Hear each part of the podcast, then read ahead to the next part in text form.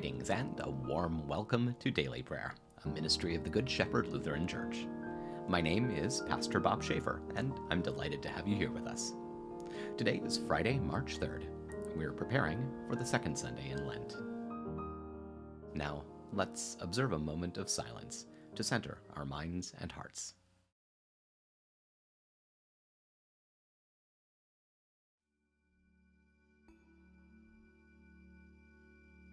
Let's pray. O God, our leader and guide, in the waters of baptism you bring us to new birth to live as your children.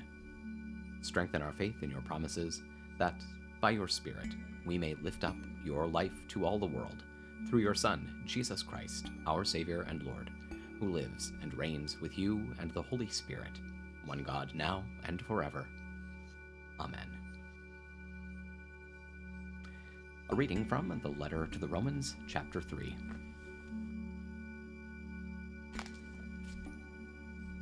Paul writes But now, apart from the law, the righteousness of God, which is attested by the law and the prophets, has been disclosed, namely, the righteousness of God through the faithfulness of Jesus Christ for all who believe. For there is no distinction, for all who all have sinned and fall short of the glory of God. But they are justified freely by his grace through the redemption that is in Christ Jesus. God publicly displayed him at his death as the mercy seat accessible through faith. This was to demonstrate his righteousness, because God, in his forbearance, had passed over the sins previously committed. This was also to demonstrate his righteousness in the present time, so that he would be just and the justifier of the one who lives because of Jesus' faithfulness. Where then is boasting? It is excluded. By what principle? Of works? No, but by the principle of faith. For we consider that a person is declared righteous by faith apart from works of the law. Or is God the God of the Jews only? Is he not the God of the Gentiles too? Yes, of the Gentiles too. Since God is one, he will justify the circumcised by faith and the uncircumcised through faith. Do we then nullify the law through faith? Absolutely not. Indeed, we uphold the law. Word of God, word of life, thanks be to God. Having immersed ourselves in the Word of God, let us now come together in prayer. If you feel inclined, I invite you to join me in praying out loud. There's great value in lifting our voices in unison to the Lord despite the physical distance between us. Thanks to technology, we can connect and be unified in the power of the Spirit. With that in mind, let us pray. Holy God, holy and mighty, holy and immortal, have mercy on us. Our Father who art in heaven, hallowed be thy name. Thy kingdom come, thy will be done, on earth as it is in heaven. Give us this day our daily bread, and forgive us our trespasses, as we forgive those who trespass against us. And lead us not into temptation, but deliver us from evil. For thine is the kingdom, and the power, and the glory, forever and ever. Amen. I believe in God, the Father Almighty, creator of heaven and earth. I believe in Jesus Christ, God's only Son, our Lord, who was conceived by the Holy Spirit, born of the Virgin Mary, suffered under Pontius Pilate, was crucified, died, and was buried. He descended to the dead. On the third day he rose again. He ascended into heaven.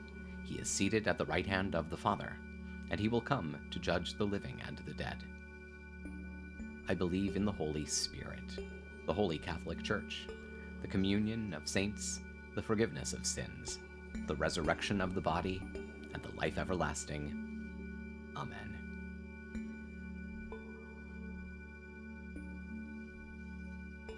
Show us your mercy, O God, and grant us your salvation.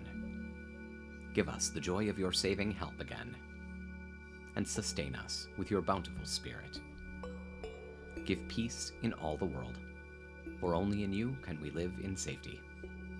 Keep the nations under your care, and guide us in the way of justice and truth. Let your way be known upon earth, your saving health among all nations.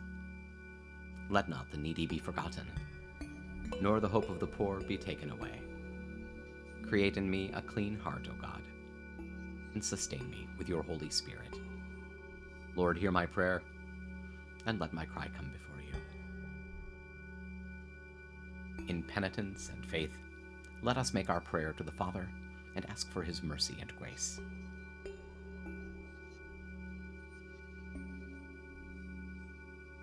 For your holy people, that they may triumph over evil and grow in grace, we pray to you, O Lord, have mercy.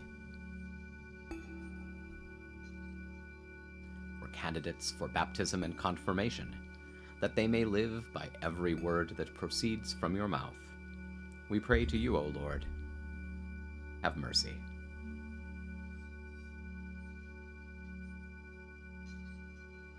For the sick in body, mind, and spirit, that they may know your power to heal, we pray to you, O Lord, have mercy.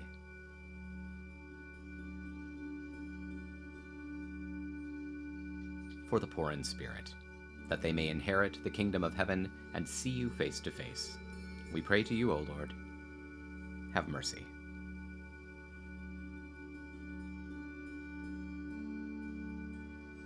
let us commend the world for which Christ suffered to the mercy and protection of God.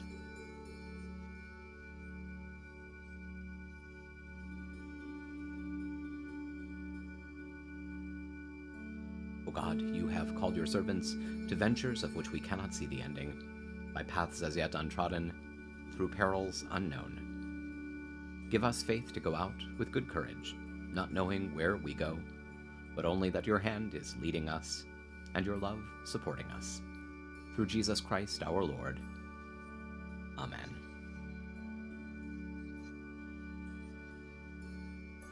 That concludes our time together.